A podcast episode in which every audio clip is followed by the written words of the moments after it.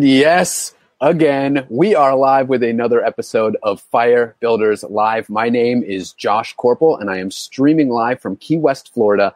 And today is going to be a great episode. We have Rob Salafia on the episode today. Rob, welcome to the show. Thanks, Josh.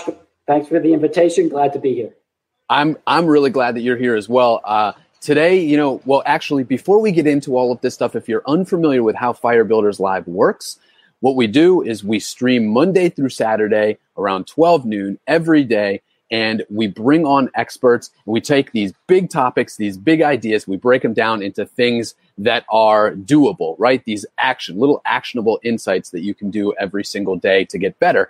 And today we're going to be talking about leadership. We're going to be talking about, you know, really what it takes to be your best self to be a better leader, to be extraordinary, to tap into those things within you that you know that you have inside of you and that you can pull out when the time is right. Now, Rob is the perfect person to be talking about this. That's why I'm really glad he's on the show. You've you, you've been an executive coach, a workshop facilitator, you're a speaker. You've done this for 20 years. You've you've lectured at MIT, you have connections and done things with Harvard Business School, but that's just scratching the surface as far as I'm concerned because your previous life, essentially, you were a performer, you were in the theater arts, and you spent years um, traveling, particularly in Boston, which is one of my old haunts. I love that city. And, yeah. and, you know, you learned a lot about connecting with people, connecting with an audience, um, you know, things that not, are not necessarily taught in business school. And I think that you have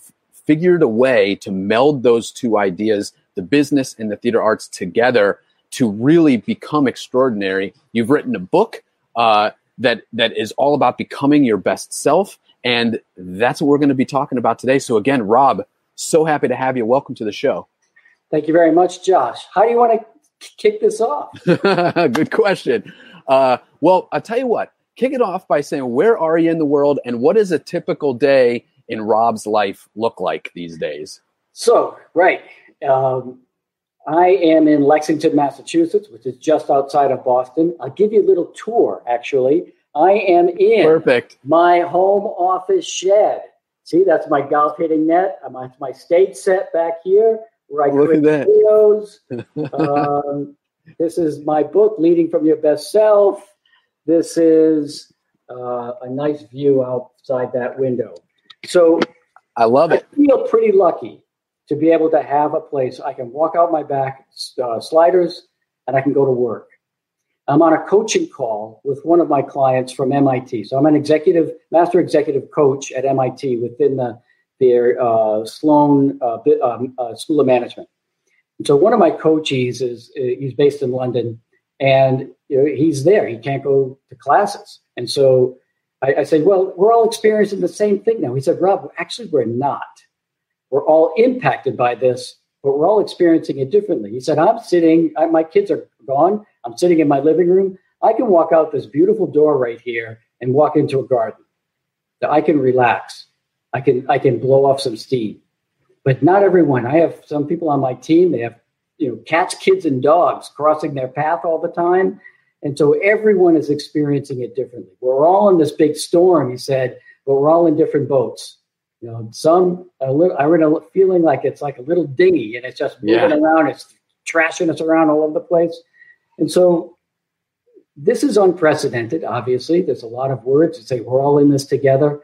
Yeah, you're in it with your family. And how you, and, and the stress level for some folks can be extraordinary. How you manage yourself in that stress is what it's about. So I've been working with folks uh, at MIT, they asked me to, you know, it's like I can't teach in person any longer. So they said, can you convert to a virtual classes, you know, virtual programming? I said, sure, why not? Let's like pivot. Let, let, let's figure it out. And I created three, uh, like two hour sessions, and they went really well. And I came up with three uh, principles for leading in a virtual environment get present, get personal, get productive. So if you think about it, Get present. That's about your relationship with yourself. That means eliminating distractions. Well, let me, let me let, managing distractions is the new normal. And we can either eliminate them if you can close the door, you can minimize them, which means you have to ask for support, or you can normalize them. And that's the key. If you can normalize them, that means you're willing to be a little vulnerable to share your story. That's when we realize, wow, I don't have to hang my personality up anymore. It's all integrated. My personal life, my family, my work. That's when we can relax a little bit. It's like the sweet that's, spot.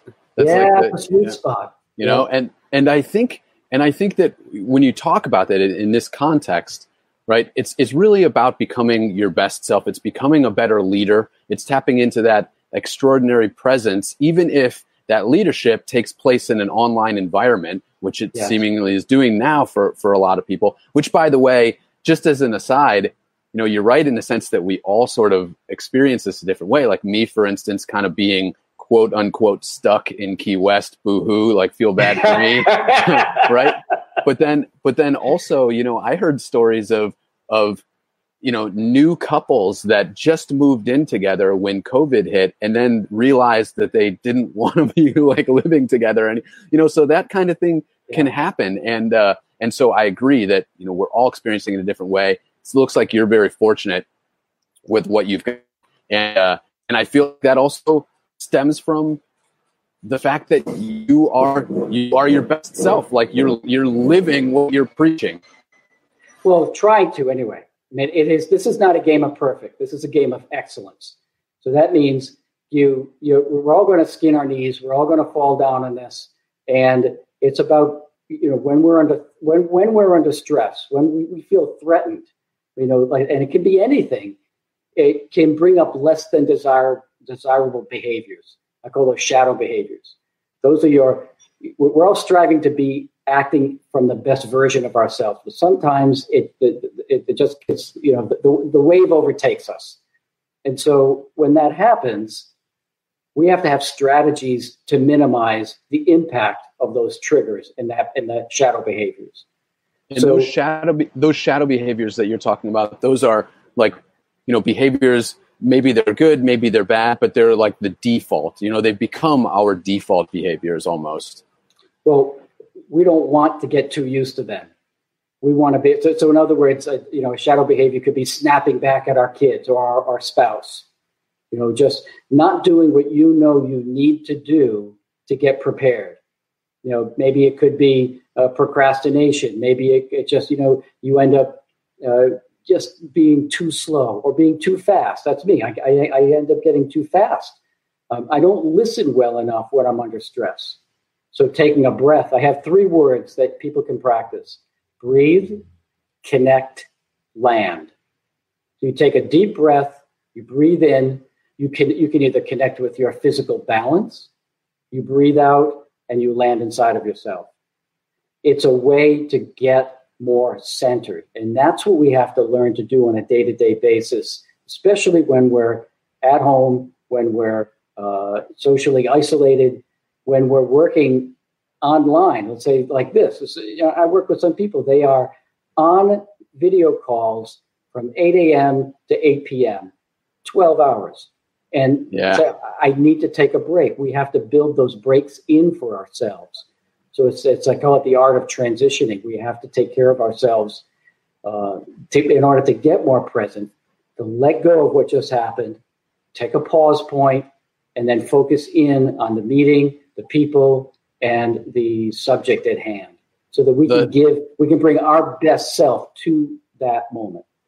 Well to bring the the way like the land part i think is really unique in that uh, because uh, you know i've like i've been around the personal development space for a while now. I've seen the different ways that people approach the problem, approach centering themselves, etc. Mm-hmm. And you hear a lot about breathing. You hear a lot about trying to reconnect and recenter yourself.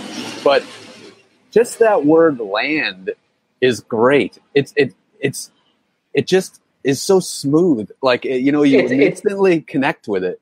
It's a natural world uh, word. It's like you want to land in the meeting. So I'm on a coaching call, and one of my one of the person I'm speaking with said she's on a call with one of her internal business uh, uh, partners that she works with. And this guy was scattered all over the place. She said, It took me 12 minutes to land him in that meeting. Right. So that's what we're talking about. It's like she was ready, but she had, and that's what I mean about get present, get personal, get productive. They couldn't get productive until he landed in the meeting with her. Yep. And we want to be able to get that to happen a little bit more quickly. So the more conscious, it's a choice. Like getting present is a choice. So the more conscious we are of that, of not letting the meeting, meeting, meeting, meeting, meeting, like like uh, just overcome us. Oh, it's exhausting. Take, it's exhausting. Yeah. We take we have to take those breaks in between. And sometimes it can only take if you can only take one conscious breath, sometimes that's that's all you need. Yep. Yeah, and you know, like with respect to the the back to back meetings, because I know that you've done that. I've certainly done it where you just, you know, I've just been sitting in this chair for hours and hours, one after another after another. And um and I read recently an article about how how like one, it's just exhausting, but two, it's more exhausting than if you would have had these meetings in person because in person you have so much bandwidth that is coming in all at the same time right you can yes. you can see how people are reacting you can see their body language you yep. can read you know there's there's a lot about the environment that comes into how to sort of read the room quote unquote yep. whereas you're trying your brain seems to be trying to do all of that if you just see you know like their head and uh, you know this, this is I, I love this. I'm going to pick up on this. So yeah. I'm on a call with someone and he took a breath. He went you could hear it. You could see the body go like this. And there's an expression in theater when you breathe your audience breathes with you.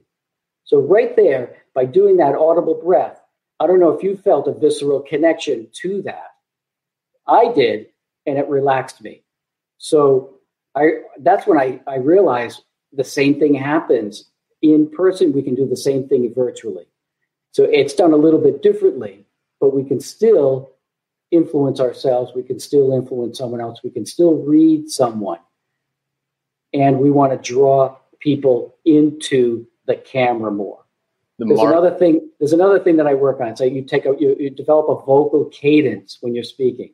You take a breath in, you look at the camera, you breathe out, you speak out. Right? So you breathe in, connect with the camera, breathe out, land. You want to land your messages when you speak. So the same thing, breathe, connect, land as a relaxation and focusing tool. It's also a tool to connect your ideas with somebody else. And I feel like that's the mark of a good leader, right? Just the idea that you are in some semblance gaining more control over yourself. It's visible to everybody that's participating in the conversation, and thus, like you said, when you breathe, the audience breathes with you. Like that's the that's like the sign of of somebody that you want to follow. You say to yourself, "Man, that seems like got it together. He's not freaking out. He's not stressing out. Like I want to be like that." And uh, and, and by the way, just uh, just so that you know, right? The comments are coming in, and uh, you know, Mary Kate's saying this is not a game of perfect, but a game of excellence. Uh, Love it. I, nice. I, I like agree that. with that.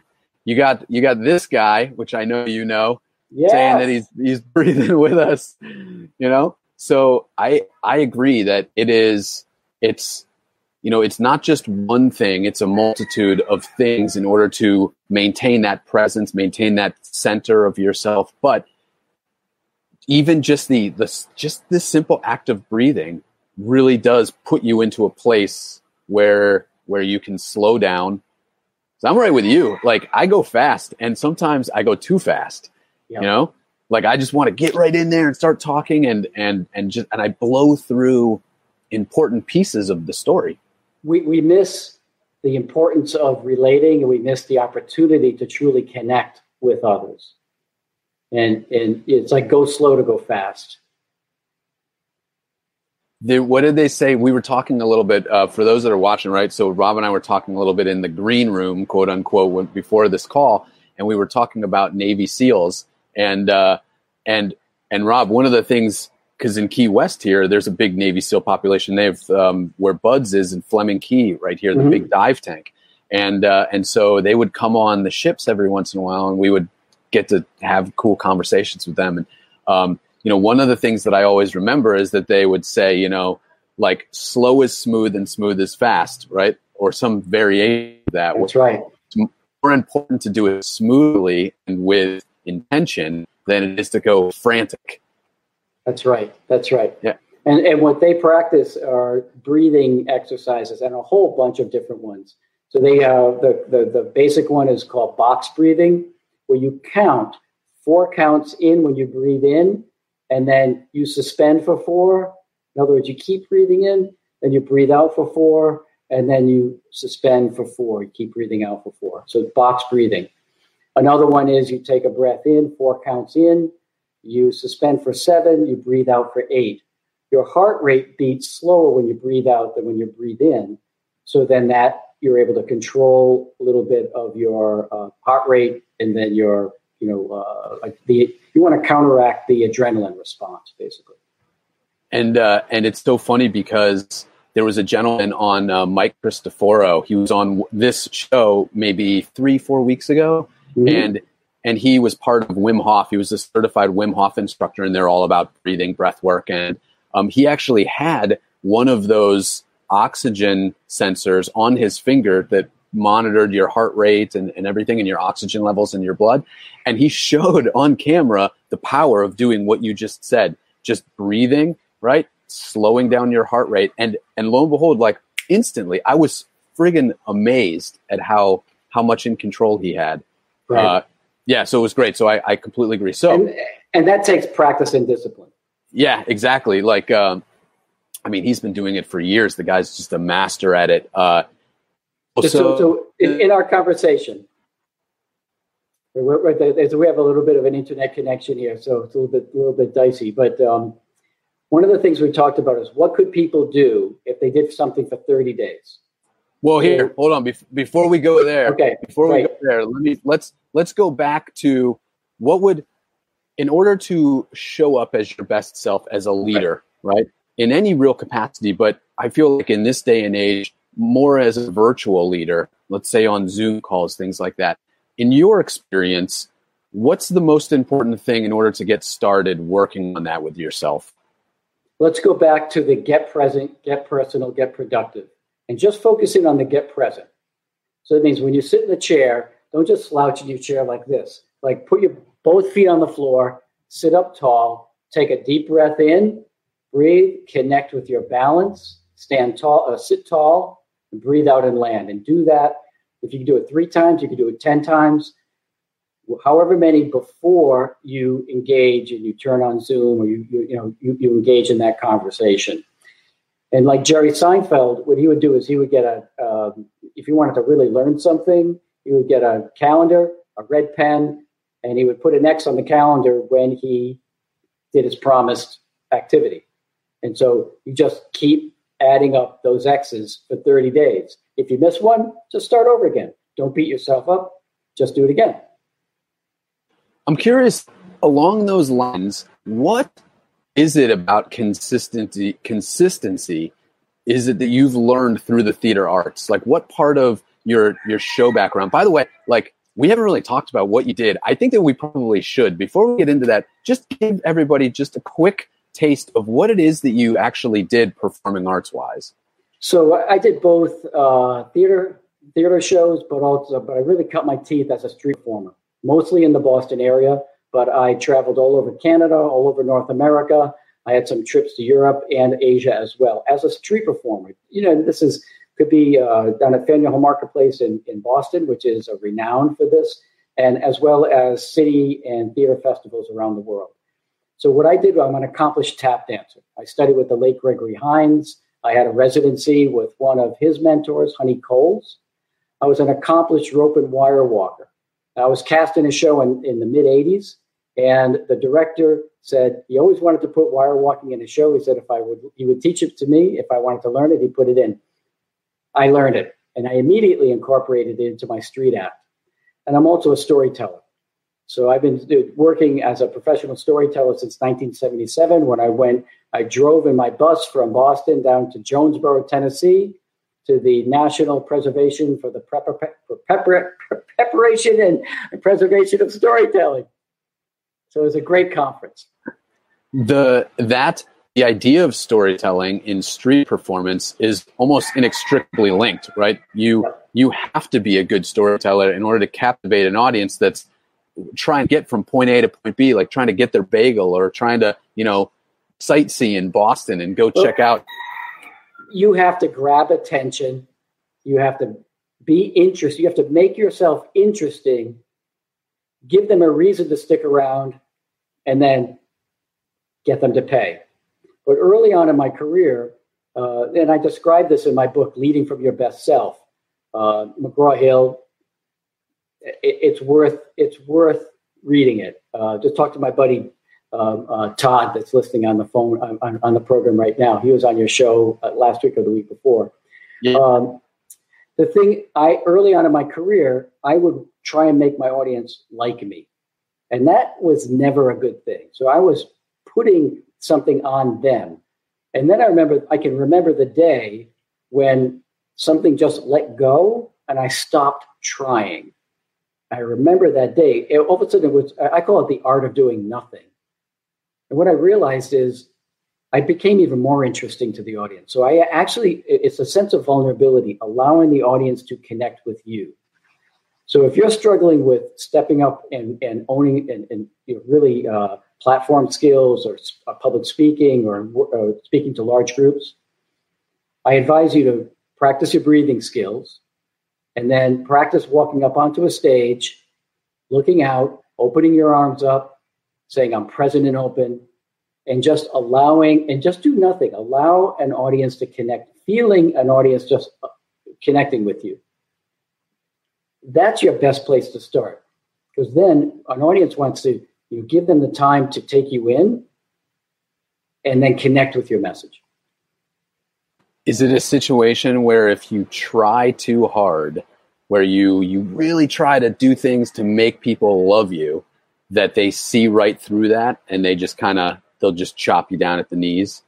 Yeah, I mean it's it's it's uh, nobody wants that. It's like an especially an audience. What they want is and, and I had a great conversation with your mom earlier today, actually. She's a great lady and talking about theater. And she said, you know, to be a street performer, you really have to have this, this, uh, you have to own your, your confidence and your courage. And really that's what it is. When it, it's really like you, you have to display confidence. So you, you, you have to feel it on the inside. You have to project it on the outside. And you, people have to feel confident that you know what you're doing. You're going to take them for a ride and you're going to bring them right back, show them a good time, and take care of them along the way. Yeah, for sure. And that's confidence that you talking about. I mean, for you anyway, for the street performing, that seems that that it was just through a repetitive nature. I mean, how it what, does it, it, it doesn't happen overnight. Great yeah. activation. You it, it's earned. It, for me, it was hard earned. It was very hard earned. So repetition, and I don't know what it was that said, go do it again, go do it again, go do it again. So you have to have a, a system for learning, I call it, and a platform for failure. It just so happened that that street was a platform for failure for me. So now it is in my bones. I feel so comfortable in front of an audience of any size. It's because I've learned how to how to. Uh, that's a learned thing. It, it's something that didn't come. I wasn't born with that. It was it was hard earned over repetition and guidance and good coaching. Do you find that you're at the very beginning when you were you know learning a new skill, the wire walking, like great example, that that you're somebody that's kind of fairly hard on themselves? You know that you said, look, Rob, like the first time that you tried it and you fell, you were like, you know, look, Rob, you're to get this. Like, keep trying it, keep doing it. Like, stay with it until you get it. You know, you put that pressure on yourself. I feel like is that the type of person? Uh, I didn't. I, I, don't think I would. I put the pressure on myself. Um, I had a good coach, and what we learned was, and he, and he taught me really well. Is you know, he taught me that the areas that you have to really be careful of, and, and I, and I never got hurt on the wire because I was very conscious of either stepping on or stepping off the wire. That's where accidents happen. And if you have to slip off, I would always have that wire. It's usually only about two and a half feet, so I wouldn't hurt myself, even if I straddled the wire. So, what I would do early on is I would spend as much time on that as possible. So the you, think of it in terms of the pre- apprentice model of learning. There's a novice, apprentice, journeyman, and master. So the novice, you have an interest in something, and you know it's sort of like you're peeking in. That's something I'd like, kind of like I'd like to do, and then it's the easiest thing to fall out of. So you have to have somebody that's like like like guides you into it, and that's what I had. So I entered into being a, an apprentice very early. You have to get through that novice time. If you really want it, I had to have a vision for myself and vision for myself using it on the stage. And that's what that's what it was a pull that pulled me into this. And then I would just spend time. I would eat. I would eat my breakfast. I would have a bowl of, of uh, cereal. I would I would read. I would read a book. I'd lie down on it until I just got comfortable. And then incrementally, so you move that up a foot, it's like a whole new world. You move it up right. three feet, it's a whole new world. So I was at six or seven feet, and you have to get acclimated. So you allow that acclimation to happen, and then you take the courage, and then you begin to trust yourself, and then you start to do things that are, um, you know, it, it's like then you work it. You, you extend yourself. It's, it's like if you look at a juggler that juggles, it could juggle seven balls in the air. Rarely do they perform seven. They'll perform five, because they want to perform in their comfort zone or just a little bit more, not the edges. Right? So exactly. somebody you, you could see somebody that juggles seven balls, you know that they're working on nine. Yeah, yeah, exactly. Like uh, you know, as somebody, I don't know if I don't know if you knew this, but basically, I juggled when I was about twelve. I was Josh the Juggler in this duo, in this duo that my buddy Matt Wetchler uh, and I That's we were, great we were the court jesters, and that's what we did. We traveled around and we did these juggling and magic shows and stuff. Uh, and that's and you're right, you're right in the sense that we would practice things, but very rarely would we actually perform them on stage unless we were unless we bumped ourselves up to the very next level. You know, we felt yeah. so comfortable with it. Um, yeah.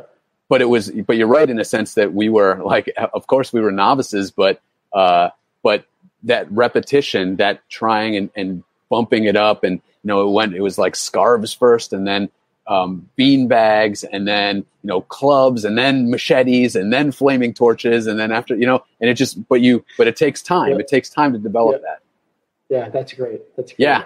Well, so, okay. So perfect example here of, let's say now if somebody, if somebody took the time to actively center themselves, to breathe, to focus on those three P's, right? Where would you expect that they would come a, a daily practice, the consistent daily practice, what would you think that they would end up?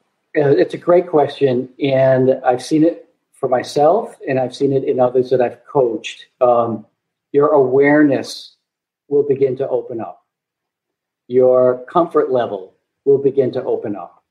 You'll have a little bit more um, critical thinking skills.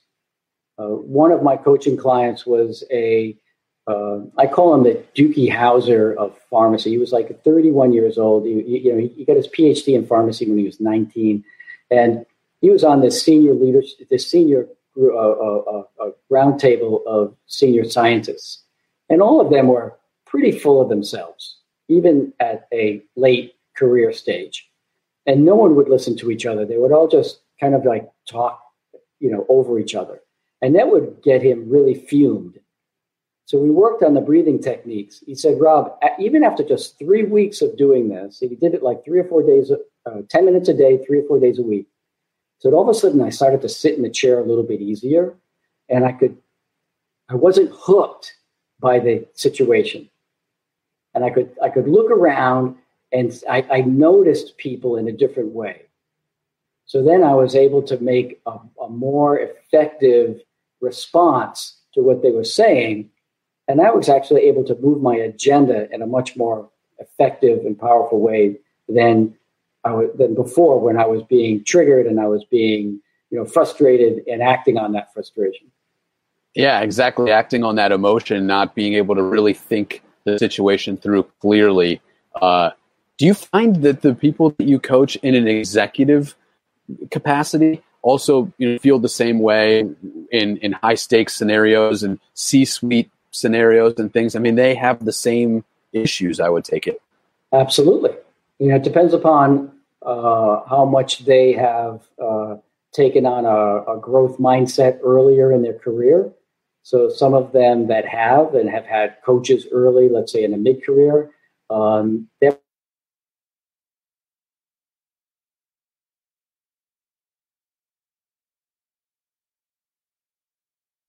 of leadership um, and they haven't spent the time on themselves well there comes a time when you know it, it's uh, they're going to struggle at some point. And so it, especially folks at the senior level it's usually when they're struggling that uh, they're looking for some help. Some some yeah exactly. Like something's got to give. Something's got to change a little bit. Yeah yeah. Yep. Yeah, yeah, I I love that because it, it you know it just it lands me in a way, right? It lands me into an idea that that we're all you know we all end up struggling with the same things, the same general concepts. Uh, the mastery of yourself and uh, not allowing your emotions to get so in the way, but thinking clearly in in the in the heart of a situation, in the heat of the moment. Um, yeah, yeah, yeah. And I uh, and I love I, I really do think that the theater arts background, the things that you learned about connection and about storytelling, um, really are like paramount to to effective communication in any capacity, but mainly in business, business related capacity. Because at the end of the day, you know, we all just want to do business with people that we like, you know, that we that we care about and that we that we want to hang out with. Nobody wants to do business with somebody that's that's uh, you know, I, I, I, that's been true in my experience, and I think most people can probably agree with that as well. Yeah. And so you have to, you know, what does it, what does it mean to make yourself likable? Uh, and I was on a call this morning at 8 a.m. and the woman I was speaking with, and it's a great, per, a great person, really warm, but sometimes she can come across um, as, you know, in, in her earnestness, she can appear to be a little bit less warm, cold. And then she's been working on this. And the best compliment she got was from a senior person that said, you know, you, you, you just seem so warm and approachable. Thank you very much. So we, it's good when we get that type of feedback because it reinforces the, the, the like we get excited and we get energized when we see progress. So that's what we're looking for. We're looking for ways to, you know, you want to work on something and see how, how we're progressing along the way. So it's good to have good goals and then you know get some feedback from others to say, hey, how am I doing with this? Exactly. How am I viewed? Like, how are other people viewing me? And in fact, you talk about that in the first chapter of your book, uh, as far as reaching out to people and saying, you know, the first step being, how do you view me in situations where I feel like I was at my best? Like, what exactly? You know, what kind of things came across? How did you how did you feel like I was being portrayed? Uh, what words would you have described me? That kind of thing. Great. I think that's really important you, when, you, when you take the time to gather that information, it's a, you choose six or eight or 10 people that you feel are invested in you, that want to see you succeed, and say, Tell me, give me three situations when you felt I really showed up in the best version of myself. You know, could be a project that I worked on, a presentation, whatever that is, whatever that context is. How did I show up? You know, what, what was my energy? What was my voice? What did my voice sound like? You know, you know, what was my physicality like? Uh, what words come to mind when you think about me in those situations? You know, what other situations or, could I put those skills to to the best use? Those are the types of that's the type of feedback that is uh, we often don't get, but we it's extremely valuable. I completely agree. You know, and from a from a, a software developer sense, because I don't know actually how many people know this on that are watching right now, but uh, when I'm not hosting this show, I develop software. In fact, I have a software called Fire Builders, uh, and and whenever I ask for feedback with the things that I create, everyone always wants to default to tell you how much they love this and how much that is great and it's helped them. And I, I really do try to, I'm appreciative of all of it, but I really do try to make an effort and pull out the things that they don't like, the things that, you know, that the the real truths, things that it's like, you know, it's okay to say to my face, right? I've got a I've got a thick skin so, so, about this. Yeah, it, it's great. So, so you want that critical feedback. So you know, get get the get the positive stuff there, and then say if there's one thing that I could work on, like if there was one thing, if I were to improve this, you know, what what would you want to see improved? You know, and then they'll go, then they'll give it to you. Usually, people don't, you know, they don't know how to give that critical feedback. You know, they don't, they, you know, I don't want to hurt his feelings, or you, you have to guide people into that sometimes. Yeah, yeah, and make them feel safe, like they're not going right. to be you know, hurt your feelings or they're going to be criticized yeah. in any way. Yeah, yeah.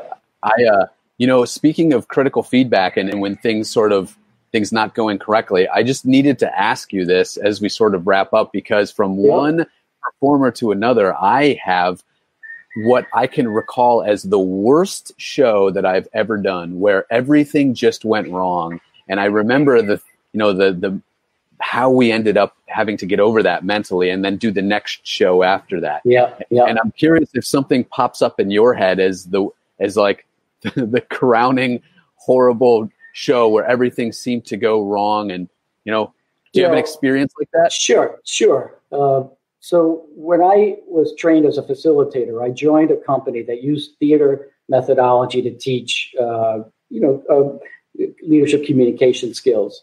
And so I went through the training process. I, I got certified. Um, I was working there, and it's a Friday afternoon. It's like four o'clock, and, this, and uh, the general manager comes in and says, "Oh, by the way, there's a group coming in. They're from the sister company, you know, other training company." They've offered us free training. We're offering them free training. We have nine people coming in on Monday morning. We had no idea it was on the calendar, and we have nobody to teach it.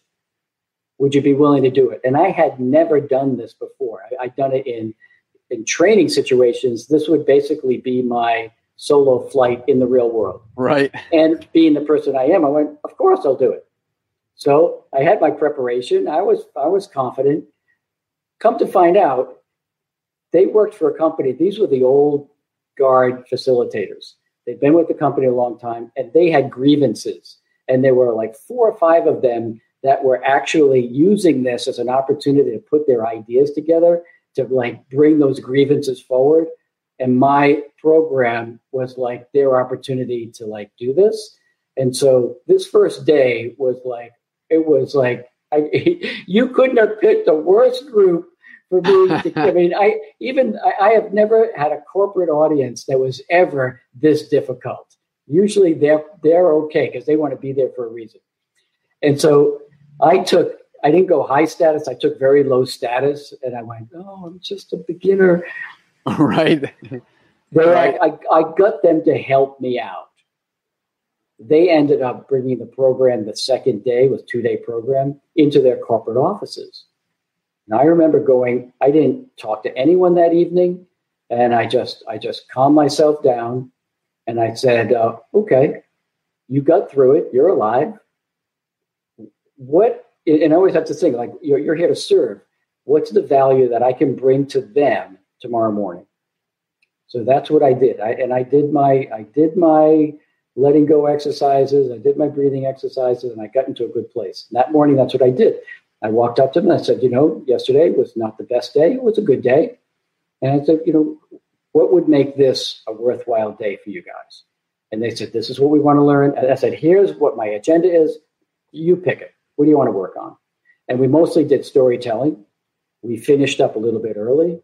And the ringleader came up to me after, at the end and he said, you know, that was, um, if I can go to something and I can walk away with something, one thing that I can do differently, it's been a success. And I have that and more. So thank you. The kicker was when the next day, when I had to meet with the owner and the general manager of my company, and I sat around that table and I said, okay, here's what I own, here's what I don't own. And I was I was absolutely ob- objective. I wasn't emotional. I was pretty clear. I had thought it all the way through. They were the nervous wrecks. I wasn't. And so it that takes time to uh, it, I call it the art of resilience. It, and I've been I've been through enough. Uh, I've had enough mistakes and enough failures that I, I've learned how to. Uh, you know, you're, you're either winning or you're learning. you know, as opposed to failing. So I was learning a lot that day. Yeah, and the way that you handled it is like almost seems like at least that first day you took the old "I don't speak English" approach kind of thing, you know. same, same thing you would do in India and something like that, you know, where and uh, and but it worked. It worked, and you ended yeah. up you ended up connecting with people, right? That's yeah. what I mean. Uh, that that type of thinking on your feet. I mean, I feel like that's those are skills that you build up over time, especially especially when you give yourself the opportunity to fail. Like you said, have that fail that platform to fail so that you learn. And uh, and so that's great. That's that's that's a way better story than mine. Uh, I don't know. I don't know. yeah, yeah, but at least you, you got to turn it around and uh, and yeah. stay centered. So I, I agree. I think that's I think that's a um, an awesome way to end it. This conversation, just in general, was incredible. I got a lot out of this. So, Rob, I mean, honestly, this uh, this has been this has been fantastic. I just want to thank you for taking the Thanks, time. Thanks, Joshua. I appreciate the invitation, and um, I've enjoyed this uh, as well. Yeah, yeah, and uh, and so real quick before we go, um, if people, how do people find you? How do people, if they want to continue the conversation, where do they go? Uh, they can go to my website, uh, www.protagonistconsulting.com. And you can download the first chapter of my book. You can download a an article I just wrote for Developing Leaders Quarterly. It's a European magazine, really great on executive presence. That'll both of these will give you the frameworking for for uh, the work that I do. Perfect. Yeah, I'm honestly because I mean I'm speaking from experience here. After reading Rob's book, like it's there's some really great insights in there. So go check out his stuff. Really, it's it's incredible. The stuff that you're doing is just amazing, Rob. So thank you again. Any yeah. parting words before we go? Get present, get personal, get productive. And, there you go. Uh, presence is a choice. I love it. There you go. You've heard it from the man. Let's see. So Josh Corporal streaming from Key West. Rob streaming from where are you? What, what part of uh, Massachusetts? Uh, Lexington, Massachusetts. Lexington, Massachusetts. Yep. Uh, this has been another episode of Fire Builders Live. Guys, thank you so much for watching. I hope you enjoyed this conversation. Again, we stream Monday through Saturday. Yep. So, Rob, thanks again, man. And we will talk to you later. See you guys. Thanks, Josh.